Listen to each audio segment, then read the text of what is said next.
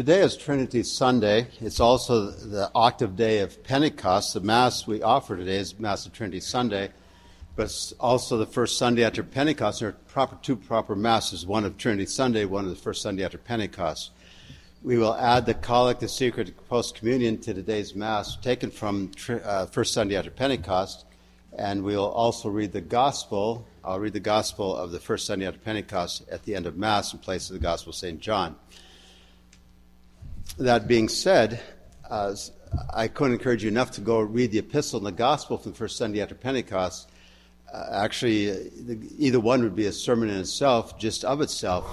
So read it and take it. And if you read the, read the gospel, you really understand how we must really forgive. Almost, I want to say selfishly so, that we want to be forgiving of others uh, and even uh, pro- uh, put into practice the golden rule because for our own sake, if we, I say, look at selfishly, if we're working, looking for our own eternal welfare, then we must um, particularly take this gospel from First Sunday after Pentecost and put it into practice.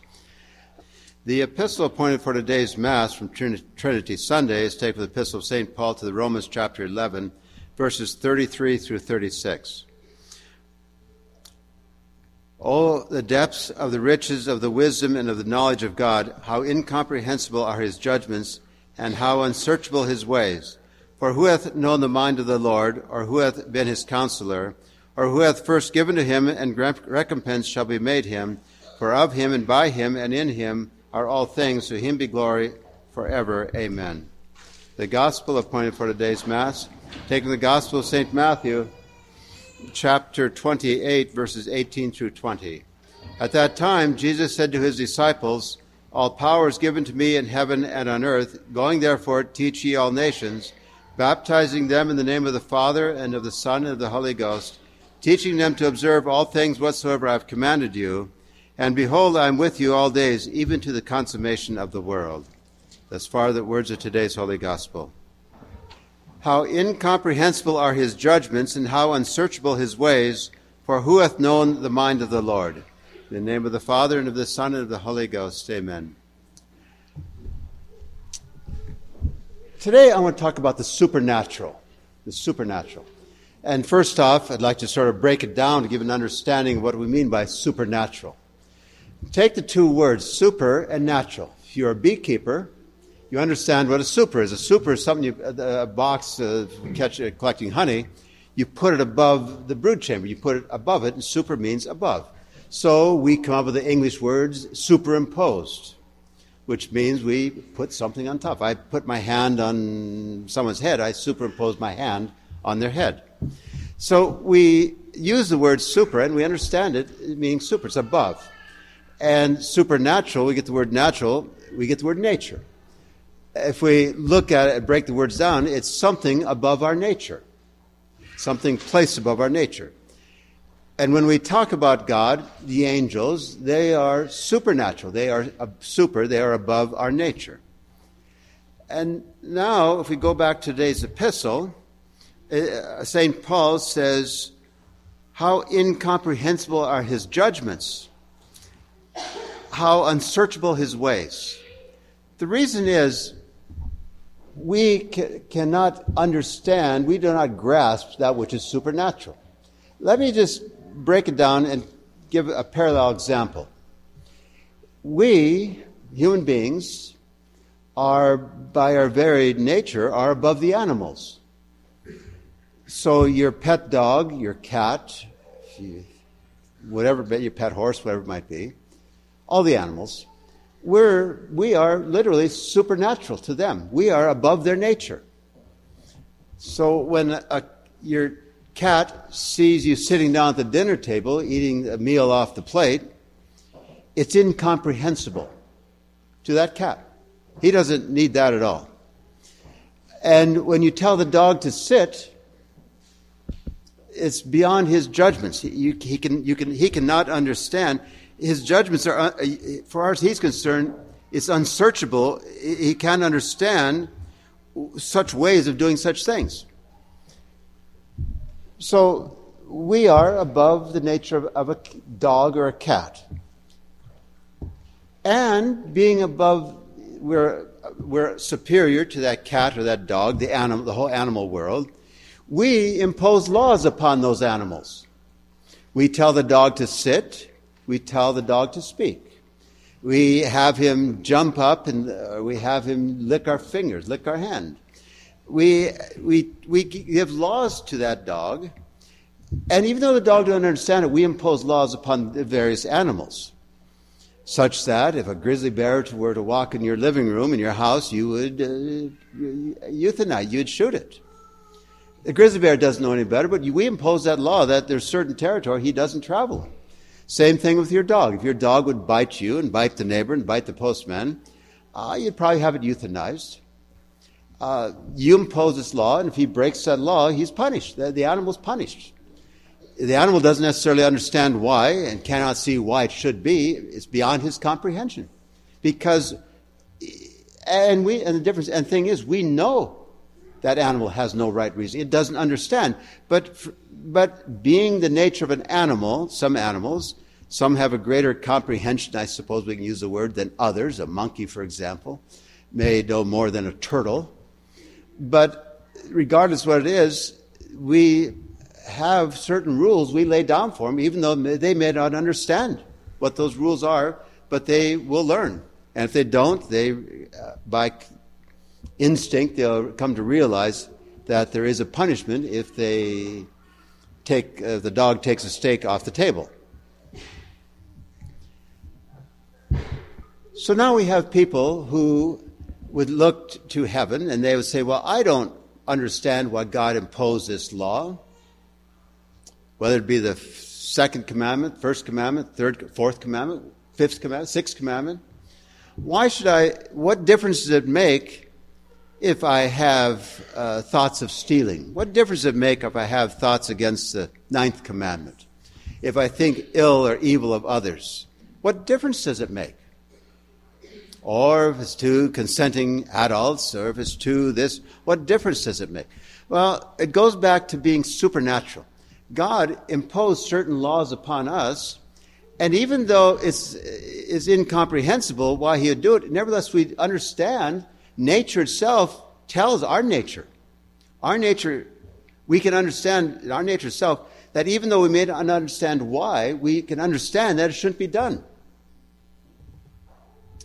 And we can also understand, because we ourselves do it with the, with the animal world, we have laws imposed upon us, and if we break those laws, uh, we will be punished, even to the point of being put to death.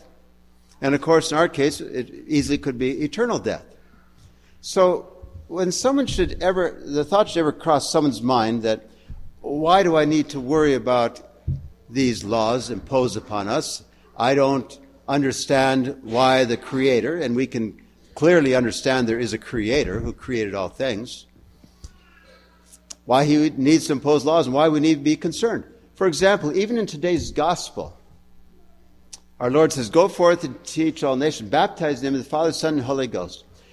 Why on earth, if, we, if I want to be the devil's advocate, I guess I can use the word, expression, why do we need to have water poured on our head, and why do we have to say those words? Why do I need to be anointed with oil? Why do I have to go to someone and have my sin, uh, confess my sin to someone? Why do I have to receive bread, what looks like bread and wine, or else I'll be excluded from heaven for all eternity. It's incomprehensible because all of these things, we call them a mystery, but there's something supernatural. That which, those laws that we must do these things, are something supernatural. And even though we don't, cannot comprehend why, even the very Trinity itself, three persons, one God, we, we, we, we learned as a little child there's three persons, all distinct, yet all the same. The Father is greater than the Son, but the Father is equal to the Son. And there are three persons in one God. Three persons in one God. It's incomprehensible. We can give comparisons of the clover leaf. We can take a blanket and put three folds in it. And we say, here's one blanket with three folds. But even that falls short. The clover leaf falls short.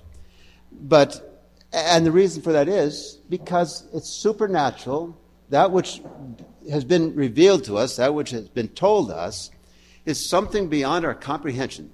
Just like you told the dog to sit, and you tell the dog to bark, you tell the dog to speak.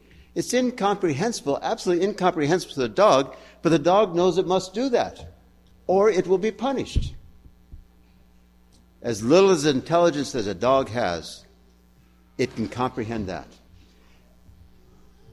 And so, when someone should, should ever entertain the idea that it makes no difference what we do or how we act, uh, the, quite the contrary because we ourselves make it very clear if the animals don't act as we want them to act, as we've laid the law down them to act.